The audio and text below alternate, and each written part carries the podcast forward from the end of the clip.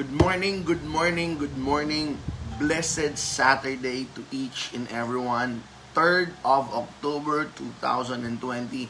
This is Pastor Alan and welcome to this devotional series called Word of the Day. Today's word of the day is about the word take heart.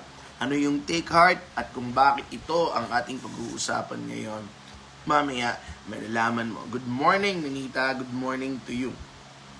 Before on, before going to the word of the day, allow me to share to you the promise of God in Psalm 66, verse 19 to 20. But God has surely listened and has heard my prayer. Praise be to God who has not rejected my prayer or withheld his love for me. Ulitin ko, but God has surely listened and has heard my prayer. Praise be to God who has not rejected my prayer or withheld His love from me. Good morning, Attorney Desiree. Good morning, Rika. Good morning, Ate Gina. Good morning, Brother Winston. Good morning, Marin. Never forget that promise of God. God surely listened to our prayers and He will not withheld His love for us. Alright. This October, nakaugalian ng aming church, the Matthew 5.16, that every first, uh, every month, we will pick a certain series and for the whole month, yun yung pag-uusapan namin or pag-uusapan natin. Right now, for this October, we will talk about expressions. Good morning, Kuya Marlon. Good morning to my mother-in-law, si Nanay Josa.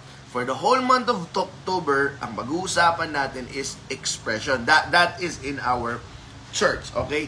Now, what is expression all about? Expression is, alam ko lahat tayo, alam kung ano ang ibig sabihin ng expression. We have our different ideas about what expression is and I believe each and every one of us has our own expression. Good morning, Pen. Praying for your health. Good morning, Ate Nimpa. I receive your text. Good morning, Jack. May you have a sumptuous delivery today. Good morning, Tita Marites. Good morning, Jem. Okay? So, expression is the process of making known one's thoughts or feeling. Okay? I believe bigay sa atin ito ng Panginoon because there are some words and there are some emotions na hindi natin ma-express dahil sobrang dami. Kaya ginagawa na lang natin ng expression. For, good, for a good example, sa mga Ilocano, I don't know if you understand this, ang nanay ko, ang paboritong expression ng nanay ko, kapag ka meron akong nagagawang hindi maganda, sinabihan niya na ako na wag gagawin, pero ginawa ko pa rin, ang lagi niya sinasabi is, gunggunam na ubeng. Alright? Lagi niya ngayon, gunggunam na ubeng. Yun yung expression niya. Well, sa Tagalog, o ang ibig niyang sabihin doon, buti nga sa'yo.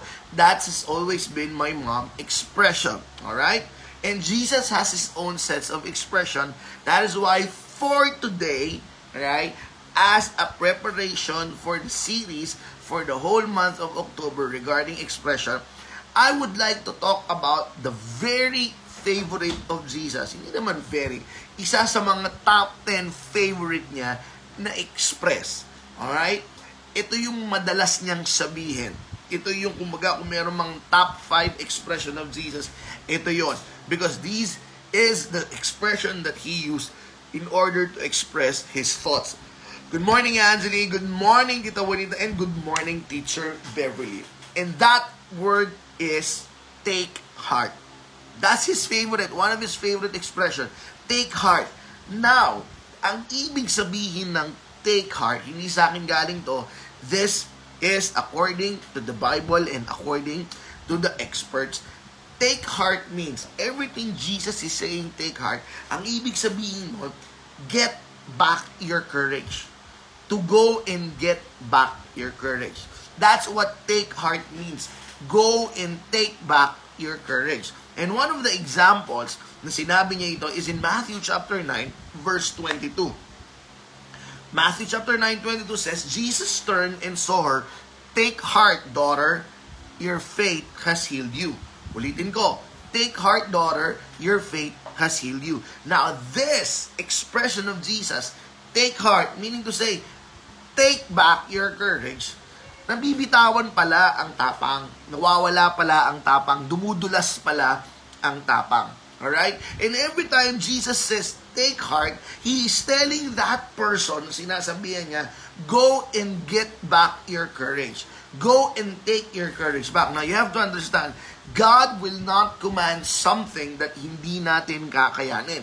God will not give us an instruction that we cannot or we do not have the capacity to get it. So every time Jesus says, take heart, she, He is instructing the person to get back at your courage kasi pwede mong makuha ulit yung tapang mo. Pwede mong maranasan ulit yung tapang mo. And most of the time, sinasabi niya yung take heart, kasunod ito lagi nung dahilan kung bakit natakot o kung bakit nabitawan ng tao yung tapang niya. And just like what I read in Matthew chapter 9 verse 22, this is a story of the bleeding woman. Nung sinabi niya sa bleeding woman, take heart daughter, your faith has healed you. What Jesus was saying to that woman, take back your courage, daughter. Your faith has healed you. Now, what caused that woman to be afraid? What caused that woman to be so fearful that Jesus had to tell to her, take back your courage. Take heart, my daughter. Your faith has healed you. Now, you have an idea, may sakit itong babae na ito. And you have an idea, in the story, 12 years, she's been bleeding. 12 years, hindi tumitigil yung pagdurugo niya. Yes, she's afraid for her condition. But the real reason why she's been afraid for so long, for 12 years, is because she's afraid to trust or to have faith Again, look at the look at what Jesus' statement. Take heart, daughter, your faith. Your faith has healed you because it was her faith that caused her to lose her courage. It was her faith that made her afraid to trust people in her life. For 12 years, umasa siya sa mga tao na nangakong papagalingin siya. For 12 years, pinagti binigay niya yung tiwala niya sa mga taong nag-claim, I can heal you. For 12 years, she's been shifting from people to people, relationship to relationship na pagkakatiwalaan. And grabe, I can understand for 12 years na walang walang katiwa-tiwala na pinagkatiwalaan yung babae na to. And yes, she was afraid to trust again. Good morning, Carlon. She was afraid to have faith again. But then one day, she heard about this Jesus that people talked about. Jesus, the one who can heal the sick, the one who can make the blind see. And then her very last ounce of courage, ipinusta niya, sorry for the word, ibinakas niya. And she said to herself, I will put my faith again. I will trust again to this man. Look at this. She was so afraid that she did not dare to come to Jesus and ask for healing. She was so afraid, kaya siya lumapit patalikod, gumapang patalikod. And she risked her life by doing that. Baka madaganan siya dahil maraming tao ang sumusunod kay Jesus. And she risked her safety by being stoned to death because she's bleeding and during that time, that's an unclean state. Pag nalaman ng mga iba, shucks, tinikitan mo ako, naging madumi kami, well, that was the culture before. But she risked everything. And the mere fact that she did that, hindi niya alam bumabalik na yung tapang niya. And when she's about to touch Jesus' cloak, because she said, mahawakan ko lang yung likod ni Jesus, gagaling ako. At nung palapit na siya ng palapit, it flashed back everything to her. The people that she trusted, the relationship, that she got herself into in all of those frustration. Pero nung nahawakan niya si Jesus she felt the healing. And when Jesus felt that there's an overflowing of emotion and thoughts in Jesus not knowing what to say because Jesus was human being during that time. And he looked around and said who touched me? The woman said ako po. And you know what expression is expressing the process of making one's thought known or feeling and Jesus said take heart take heart your faith kasi oh nakalimutan ko take heart daughter your faith has healed you Meaning to say, take your courage back. Your faith has healed you. Eh ano naman sa atin? Eh ano naman sa'yo? Eh ano naman sa akin yan, Pastor? Well, the truth of the matter is, there are aspects in our lives takot na tayong magtiwala. There are portions in our lives we're afraid to put or engage ourselves in in a relationship not just in a romantic way, in a relationship with a friend, with the person, with people.